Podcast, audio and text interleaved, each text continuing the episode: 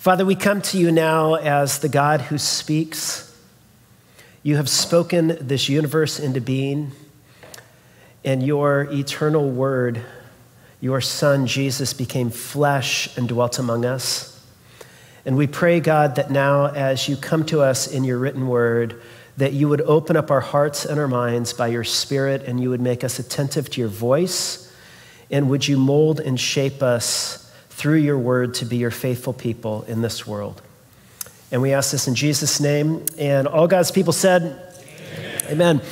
So, last week, when I was doing some research on silence and solitude, I came across this awesome invention. It's an anti distraction helmet, and it was created in, the ni- in 1925, and it was called the Isolator. So the isolator was developed in 1925 by inventor Hugo Gernsback. And it looks pretty creepy, doesn't it? I mean, could you imagine? It was, it was created for uh, the office space. And so, could you imagine going into the office and there's your, your manager wearing one of these things? You'd be like, anything you tell me to do, I'll do. This is just scary. But, uh, uh, but it's funny, in the, um, in the promotional materials for this invention, it, it promised focus and concentration without the distractions that were arising from the modern world. And it listed some of those crazy distractions from the modern world. Uh, crazy distractions like street noise and the telephone bell, or um, the patterns on the wallpaper, or a fly crawling on the wall, or the curtains swaying back and forth. They said, you know, some of you, you're getting distracted all the time by all these crazy distractions, and so you need one of these um, isolator helmets. Now, of course, this was in 1925, long before uh, the invention of television, and of course, long before the invention of. Uh, did, did I lose? I did. What happened? There it is. The isolator. Okay, so the isolator was invented, of course, before television. Actually, does anybody know the year that TV was invented? 1927. I looked it up this morning on the internet. Some of you are looking it up right now on the internet. Put away your phones. Um, but of course, this was before the invention of television, long before Facebook and Instagram and TikTok and YouTube and gaming and Netflix and the billion dollar tech giants who use their algorithms and their uh, extensive research in order to find out how best to get your attention and to fix it on what they want it to. Uh, it was long before what uh, the, the tech writer uh, Linda Stone called the, the spirit of our age, which she said was continual partial attention. And of course, the, the real problem, I think, in the culture we inhabit is not so much just that there are distractions. Of course, distractions are problematic. The problem is that our, our culture we inhabit is doing something to our brains and to our souls that we need to be attentive to. It's sabotaging our ability for deep work. It is, it is destroying our ability to have deep thought and reflection. And it is doing stuff to our own souls. It is creating anxiety and depression and such. You know, uh, last week, uh, maybe some of you guys saw this, but NPR ran a story about how the Seattle School District right now is suing Facebook, Instagram, and TikTok for the harm it's doing to young people's mental and emotional health. And check this out the 91 page complaint blames them for worsening mental health and behavioral disorders, including anxiety, depression, disordered eating, cyberbullying, making it more difficult to educate students and forcing schools to take steps such as hiring additional mental health professionals, developing lesson plans about the effects of social media, and providing additional training to teachers. And in their complaint, they state this. Defendants have successfully exploited, so the defendants, Facebook, TikTok, and Instagram, have successfully exploited the vulnerable brains of youth, hooking tens of millions of students across the country into positive feedback loops of excessive use and abuse of defendants' social media platforms. Worse, the content defendants curate and direct to youth is too often harmful and exploitive. Now, of course, it's not just the youth that are suffering from this sort of thing. Uh, I, I, read this week that user, the users 65 and older are the fastest growing demographic on Facebook. uh, going from 24% in 2018 to 40% in 2020. You know, and, and look, the reality is, I think, I think all of us are, are recognizing the effect and the impact that so much of the devices that we're constantly using are having on our bodies, on our minds, our ability to concentrate. Uh, you know, you just think, um, try for, for, for a minute to lock your phone away or your, your, your, your treasured device, maybe for 24 hours or 48 hours, and just see how you're feeling inside. And oftentimes you're thinking, you, you kind of have this, this, this gut reaction to go and grab something and to touch it and to quell sort of the anxiety within. And uh, this situation is creating, I think, something that, that is very harmful for our souls. Last week, I read to you a quote from Rich Villodas, and I think it, it bears repeating, but commenting on our current situation, he says this he says, The speed at which we live does violence to our souls. Our souls were meant to be tended to. There's a preciousness, a tenderness to our souls that requires slow observation. And so, when we're living at this chaotic pace, we don't give our souls the opportunity to rest, to breathe, to receive the nutrients from God that we desperately need. And so, we began a series uh, a couple weeks ago entitled Abide Practicing the Presence of God. And what we're talking together about is how we can engage in practices that help us cultivate a deeper and a more meaningful life with God. We're talking about how, how it is that we can develop the kind of posture in life where we are leaning into God like a branch into a vine so that we might be able to draw from Him those vital nutrients that actually feed life within our souls. You know, I think the, the goal of our series could be it's stated well by Dallas Willard. He put it like this He said, The first and most basic thing we can and must do is to keep God before our minds. The first thing he says we can and must do is to keep God before our minds. This is the fundamental secret to caring for our souls. And so we've been talking together over these, these weeks about how it is that we can cultivate these practices that help us keep God before our minds and within our souls. And we said last week that, that one of the keys is to develop uh, a practice of withdrawing into the secret place. Uh, creating a space that is distraction free where you can spend time alone in the presence of God. And so last week we, we talked a little bit about the secret place. This week I want to talk to you a little bit about developing a deeper life of prayer. You know, it was uh, Martyn Lloyd-Jones who said that prayer is beyond question the highest activity of the human soul. Man is at his greatest and highest when upon his knees he comes face to face with God. St. Teresa of Avila put it like this She said, Prayer, in my opinion, is nothing else than an intimate sharing between friends. It means taking time frequently to be alone with Him who we know loves us. Now, I think a lot of us uh, believe those words to be true from Dr. Martyn Lloyd-Jones and St. Teresa of Avila that, that prayer is this activity of, of cultivating an intimate love relationship with God.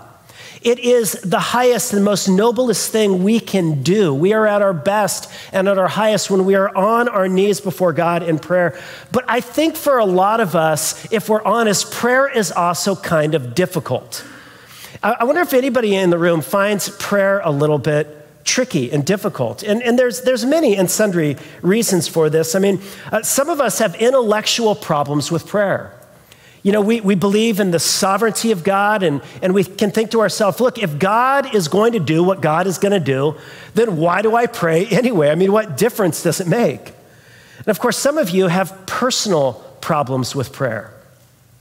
You have prayed for a prodigal to come home, and the prodigal has not come home. Or maybe you've prayed for a very long time for a spouse, and, and the spouse, the, the, the, marriage is not being reconciled. Or maybe, maybe, maybe you, you, you have just longed for the healing of a parent, and God never healed your parent.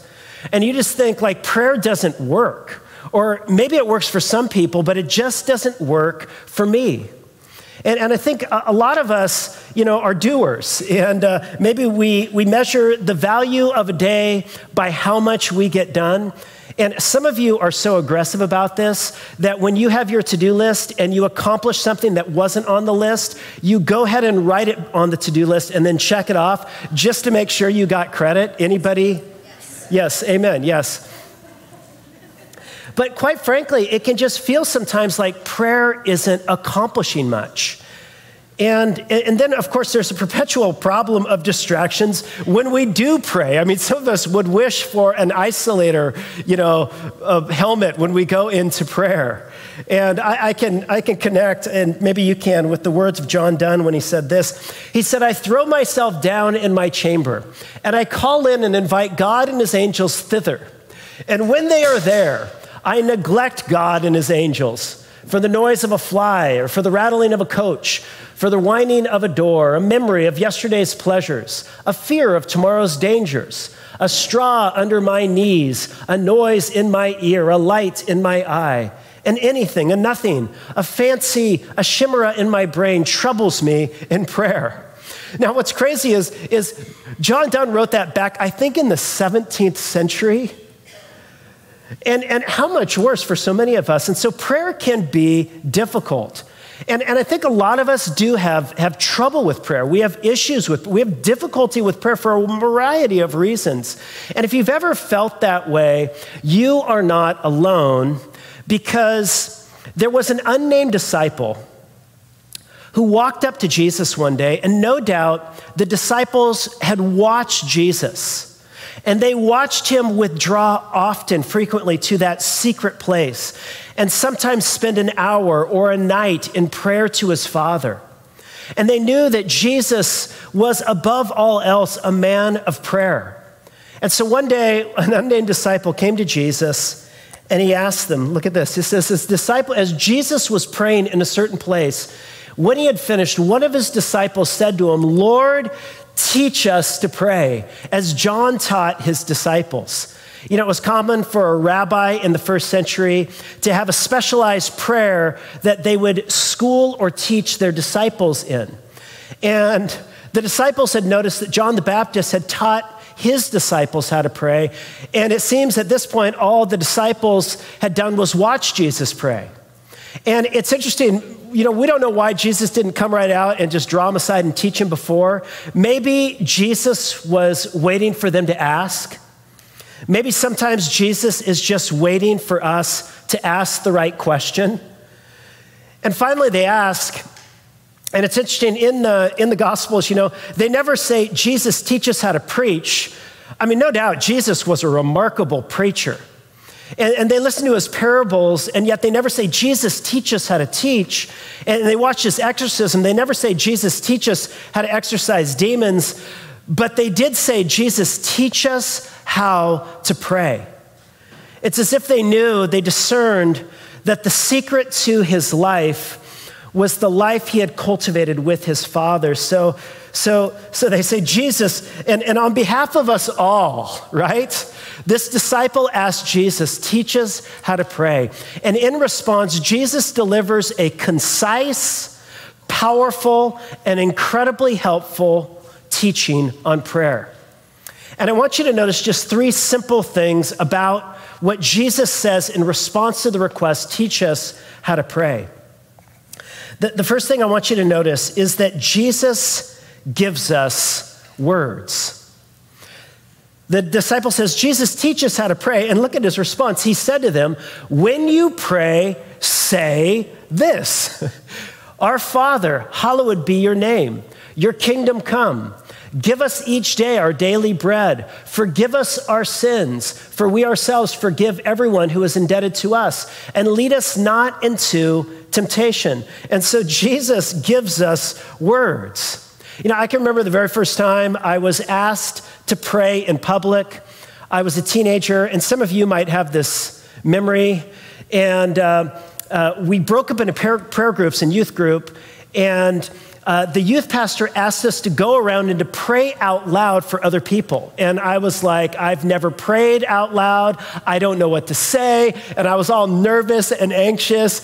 And, and I said to my youth pastor, I don't know what to say. And he said, Don't worry, Josh. Just pray whatever is on your heart. And then I looked down into that dark, deep, vacuous hole in my heart, and I found nothing. You know, I was 16 years old. And you know, it's interesting when the disciples say to Jesus, Jesus, teach us how to pray. Notice Jesus doesn't say, just pray whatever's on your heart. Instead, Jesus gives them words.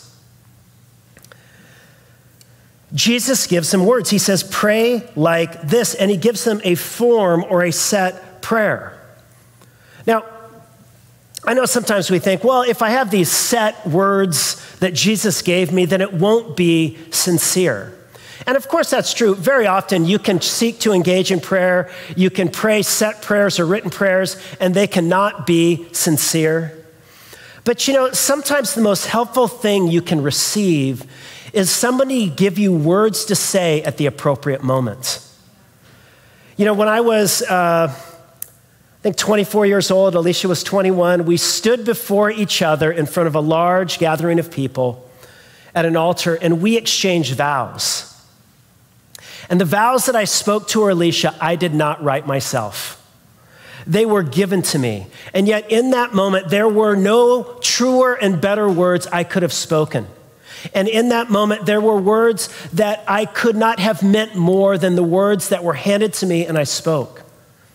And you know, since, since that time, you know, I've performed dozens of weddings.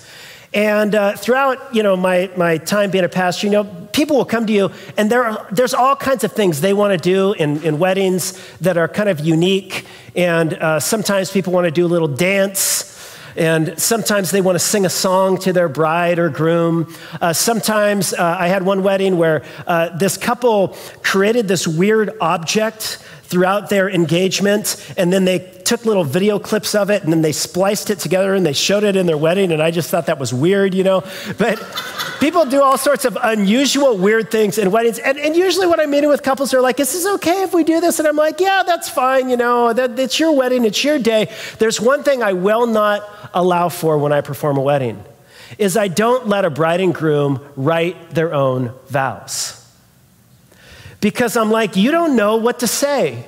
And for the, the I mean, I, I, if this was you, I, I don't mean to offend you. I probably wasn't at your wedding when you wrote your vows. but, you know, I've heard people write there, and I'm just like, that is so bad. and you don't know what to say on this day. The church needs to tell you what to say. And, and, and here it's like Jesus says, look, you are stepping into the presence of the infinite and the eternal, the omniscient, omnipresent, you know, all powerful, all knowing creator of heaven and earth. And what do you say? And, and Jesus says, I am going to give you words. And notice these words are brief. I mean, it takes all of 30 seconds to say. And perhaps the reason why Jesus gives us such a brief set of words is because there are other important things to do when we withdraw in quiet to be in his presence. Important things like listening and thinking and contemplating. There are other important things to do, and so Jesus gives us brevity of speech when we are in his presence. Now, I don't, maybe you're thinking, like, what, are you, what are you saying, Josh? The Lord's Prayer is simply there for us to memorize and repeat? Well, on one level, yes. Please memorize and repeat and use the Lord's Prayer. I mean, oftentimes I will go to bed at night reciting the Lord's Prayer in my head. I wake up in the morning reciting the Lord's Prayer. I can go throughout my day and at different times just breathe the Lord's Prayer. But of course, Jesus in our text is giving us way more than words. Jesus is giving us words, but he's given us more than words. In our text, Jesus is giving us a distillation. He's giving us a distillation of what prayer is in its very essence. And I find this so helpful. In these six short phrases, Jesus captures just about the full scope of life that we can bring before the face of God. Jesus, in, in essence, is giving us a guide that should direct our prayers. It's a model. And Jesus is telling us in this prayer look, prayer isn't a, matter of, of learning the right magic trick. You know, so often in our culture, we think about prayer almost like magic. And what is magic? Magic is all about being able to manipulate the forces around you to be in your favor. And very often people talk about prayer like that. I got to learn the right formula. I got to rub the genie bottle the right way so that I can get God to do what I want Him to do. You know, I need a date, I need a mate, I, I need to do well on this test. And so, how can I pray right so that I can get, I can harness God to get me what I want? And Jesus in our prayer teaches us a different way of thinking about prayer, a different way of engaging and practicing prayer. He gives us a distillation of what prayer is, and prayer is not that. It is not magic. It's not a genie. God is not a cosmic vending machine. He is not our giant sugar daddy in heaven. Um, God is not just, you know, like the best thing an American could ever want, you know, something to help us achieve our dreams and get success.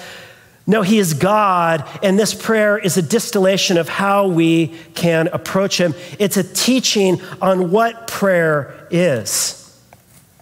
And so, according to this prayer, what is prayer? Well, for Jesus, prayer first is adoration. It is that voice we speak to name the infinite beauty and holiness and goodness and sovereignty and power that is God. It is the posture of reverence and awe where we bow and we, we, we speak of God's holiness. He says, Hallowed be your name. Prayer is adoration. Prayer is also protest. He says, Your kingdom come.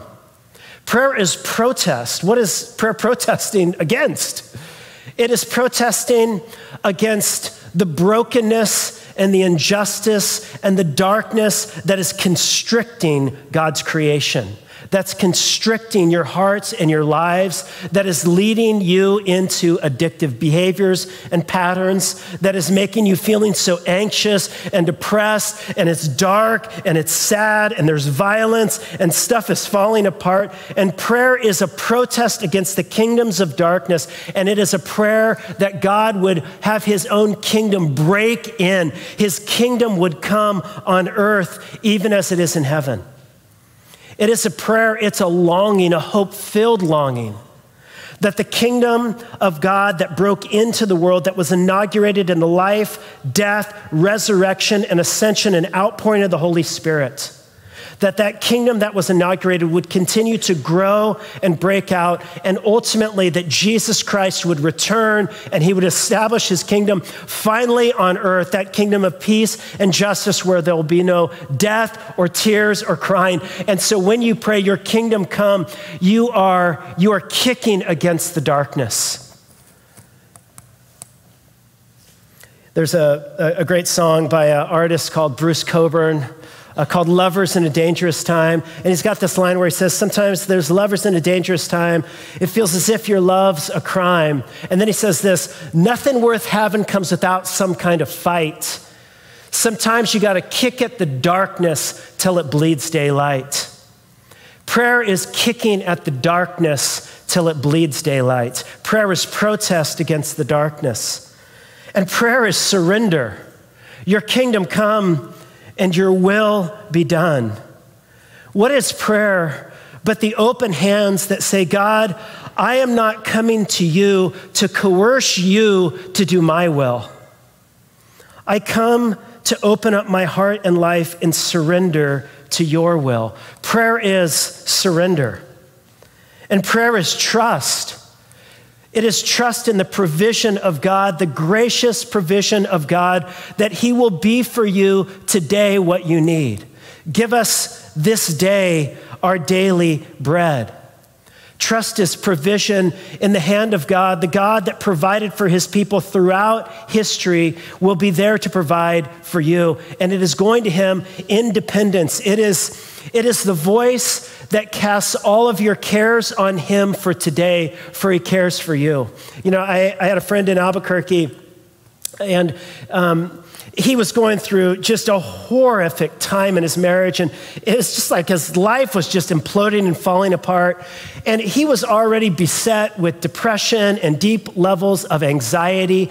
And he said to me at one point, he said, The only way I can get through the day is to pray that God would give me what I need for the next half hour. Give us this day our daily bread. Prayer is trust, prayer is honest confession. Prayer is the voice of honesty before the face of God. God, I have injured and hurt people who you love. God, I have injured and hurt people I love. God, I confess to you. And it's the honest acknowledgement that you have also been the recipient of wounds. It is speaking truth about your own woundedness. That's why you say, God, help me forgive others as you have forgiven me. It, it, it's, a, it's a voice of honesty before the face of God, and prayer is dependence. Prayer is dependence upon God. God, lead us not into temptation, but deliver us from evil. It is depending upon God that God can be for you that power that breaks the darkness that is strangling your life. So, prayer, what is it? Prayer, Prayer is adoration. Prayer is, is protest. Prayer is surrender. Prayer is trust. Prayer is, is confession. Prayer is dependence. This is prayer. And so Jesus, in essence, is saying when you withdraw into that secret place, let this be your guide. Let this be the distillation of the, the words you voice before your, your, your Father in heaven. Let this be your cry to God. Speak these words, use this as your frame, and, and bring the full scope of your life to God and come to Him in adoration and surrender and protest and dependence and trust and honesty. Come to God in this way. He says, withdraw into that secret place. So, Jesus, number one, he gives us words. And, and, Jesus gives us in our text, secondly, a distillation. But thirdly, I want you to see that in our text, Jesus, Jesus gives us a gift. You know, in, in this, in this prayer, Jesus is giving us a profound and transformative gift. You know, if you stop and think about it, um, prayer prayer is kind of ludicrous. I mean, we withdraw into a quiet place, hopefully to emerge into all of life and continue that same conversation. We're going to talk about that in the weeks ahead. We are talking not about a specialized place where God dwells. God is immanent to us. In Him we live and move and have our being. God is nearer to you now than the, than the air on your skin. And our whole life, we want to live before His face. And yet, the key, I think, to, to learning the practice of the presence of God is to withdraw into the secret place and to cultivate this life of adoration and trust and surrender and dependence and honesty before the face of God. And so Jesus gives us this prayer, but this prayer is a gift because if you stop and think about it, I mean, like, who is the one to whom we voice these words? It is the infinite and immortal God. You know, there's this passage in, um, in the book of Exodus where Moses and Aaron and the 70 elders ascend on Mount Sinai. And at that moment, the cloud of God's presence has descended, and the, the, the mountain has been shaking, and the thunder is roaring, and the lightning bolts are coming down, all, all, all exuding the, the transcendent glory of God. And, and they ascend to, to meet with God. And the text tells us, it says, and they saw the God of Israel. And then it says, and the pavement underneath his feet was like sapphire. And there the description ends. They see the God of Israel and we're waiting for a description, and all they can describe is the pavement underneath his feet. God is indescribable, he is incomprehensible. Like our finite, we finite creatures of dust, we cannot wrap our minds around the infinite and eternal one. And how can we speak in this presence? You know, I, I, there's a great quote from Annie Dillard. Uh, she, she, said this, you know, she's speaking about how, how crazy it is to go into the presence of God. And she says this, I think she says, where's, it's gone. I'm just going to have to read it to you. She says this On the whole, I do not find Christians outside of the catacombs sufficiently sensible of conditions. Does anyone have the foggiest idea what, side of, what sort of power we so blithely invoke? Or, as I suspect, does none of us believe a word of it? It is madness to wear ladies' straw hats and velvet hats to church. We should all be wearing crash helmets. Ushers should issue life preservers and signal flares. They should lash us to our pews, for the sleeping God may someday wake and take offense, or the waking God may draw us out to where we can never return.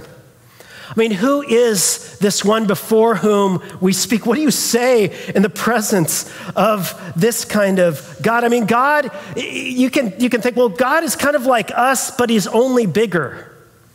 Listen, God is not like us, only bigger. God is, is altogether unlike us. That's what we mean when we say holy. He has no beginning and no end, and He is our beginning and our ultimate and final end. He, he, he, he is infinite beauty from whom came every beauty that your eye beholds. He is infinite goodness from whom every finite bit of goodness that you've ever tasted and experienced has come. He is infinite beauty and infinite goodness and infinite love and infinite holiness. He is the source of all that is good and holy. He is in, in, in, in, his presence, I mean, mountains shake and thunders roar, and the majestic seraphim cover their eyes and do not cease crying out day and night, Holy, holy, holy. And in his presence, even righteous Isaiah says, I am undone. And St. Peter says, Depart from me, I, am a sinful man. And the Apostle John falls at his feet as one dead. I mean, what do you say in the presence of this kind of infinite and ineffable being, this holiness and this power? Jesus says, Here is what I want you to say say, Father.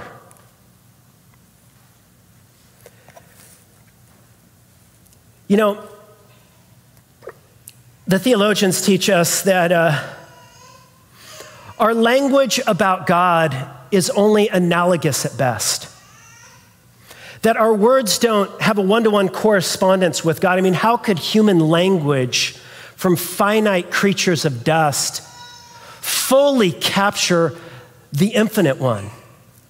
And so, all language we use to speak about God is analogous at best, which simply means that it draws a parallel and a comparison to help us move in the direction of what we are talking about when we are talking about God.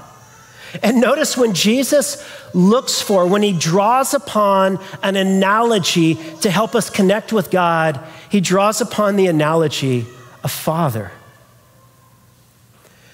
Now, I know for some, you know, you might think, well, is God a gendered God? No, God, God has no gender. God is spirit. You know, the scriptures tell us God is not a man, you know? It's an analogy. It's an analogy. Jesus is saying if you want to, if you want to know what it's like to enter into your, the presence of, of God, think about the perfect Father. And think about how that father might bend their ear and lean in and empathetically listen and hold and care for that child and be near them. And, and Jesus is saying, This is God to us. When you draw near to God, He is your heavenly Father. So when you speak to Him, say, Father. But Jesus is doing something else with this analogy. When Jesus is teaching us to name God Father, he is telling us that he is inviting us into a relationship that he himself has with his Father. You see, the infinite and eternal God, who is infinite unity and simplicity, has existed in an eternal community of love, Father, Son, and Holy Spirit from all of eternity past. And the Son who shares infinite love and relationship with the Father, and the Father who is always pouring out his love on the Son, and the Spirit who is the love that binds them together, as it were, the glue, the, the, the infinite love that called all things into being Father, Son, and Holy Spirit. Jesus comes into the world saying, I am inviting you to become so connected with me, to become united with me so that the kind of infinite and eternal bond of love I know you can share in. Friends, this is the deepest mystery of the Christian faith that the eternal Son of God entered into this world to become human, to take upon our estate, to bear in his bodies our suffering and our sin and our shame and our guilt, he came into this world to step into our place and then bring all of that to an end on the cross so that he might open up his arms and welcome, welcome us into his place. So that we can be beloved sons and daughters of God. So that you can be a recipient of the eternal love of God. And so, what is prayer? Prayer is that invitation to you and me to withdraw regularly, habitually, into the secret place, into a place of undistraction where you are not disturbed, where you can sit in quiet and stillness before the face of God, and where you can speak to your Father about how beautiful He is. You can speak to your Father about the deep needs in your life that you need to lay at His feet. You can entrust yourself to God. You can depend upon God. You can, you can protest with God against the darkness and long for God to work His way in the world. It is our invitation to root our lives in God. Now, we're going to close out our service together by sharing at the Lord's Supper. And so I'm going to invite our servers to come forward and those who are going to pray for us to also come forward. And just a little bit of word on what we're going to do.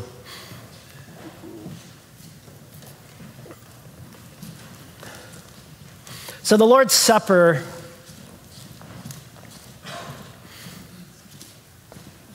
As I will never get tired of saying, it is the table of God, as it were. It's like a banquet table in the house of God where he invites us to come and to eat at his table as his sons and daughters. We take this bread and we drink this cup, these tangible physical elements in recognition, in memory that God became flesh in Christ among us to bear in his body our sin so that he might take our place. And we ingest them to realize and to remember that our life is nourished and sustained by this love, and we have been welcomed into his family as sons and daughters. You know, if you have come today and you are not yet a follower of Jesus, you know, don't feel pressured to participate in this. This is a, a, a, practice that Jesus offered to his disciples. And you're welcome to come forward and just pass by the tables and go back to the seats or just stay in your seat or whatever's most comfortable. But I want you to know this God came in this world for you, and he welcomes you to come and open up your life and to receive his gift of friendship and love, to become a son or daughter of God simply by opening up your life and surrendering to Him. Join with me in prayer as we prepare to share in the Lord's Supper. And then I'm going to invite you from the back rows forward to just start coming forward and receive the bread and the cup. Uh, there's also going to be a couple folks on the side uh, who are going to be available to pray over you. If you need prayer, we would love to pray for you. And come and just receive the bread and the cup. And then if you would like prayer, you can um, stop by with one of these folks on the side. So uh, let's pray together. Father, as we approach this table once again today,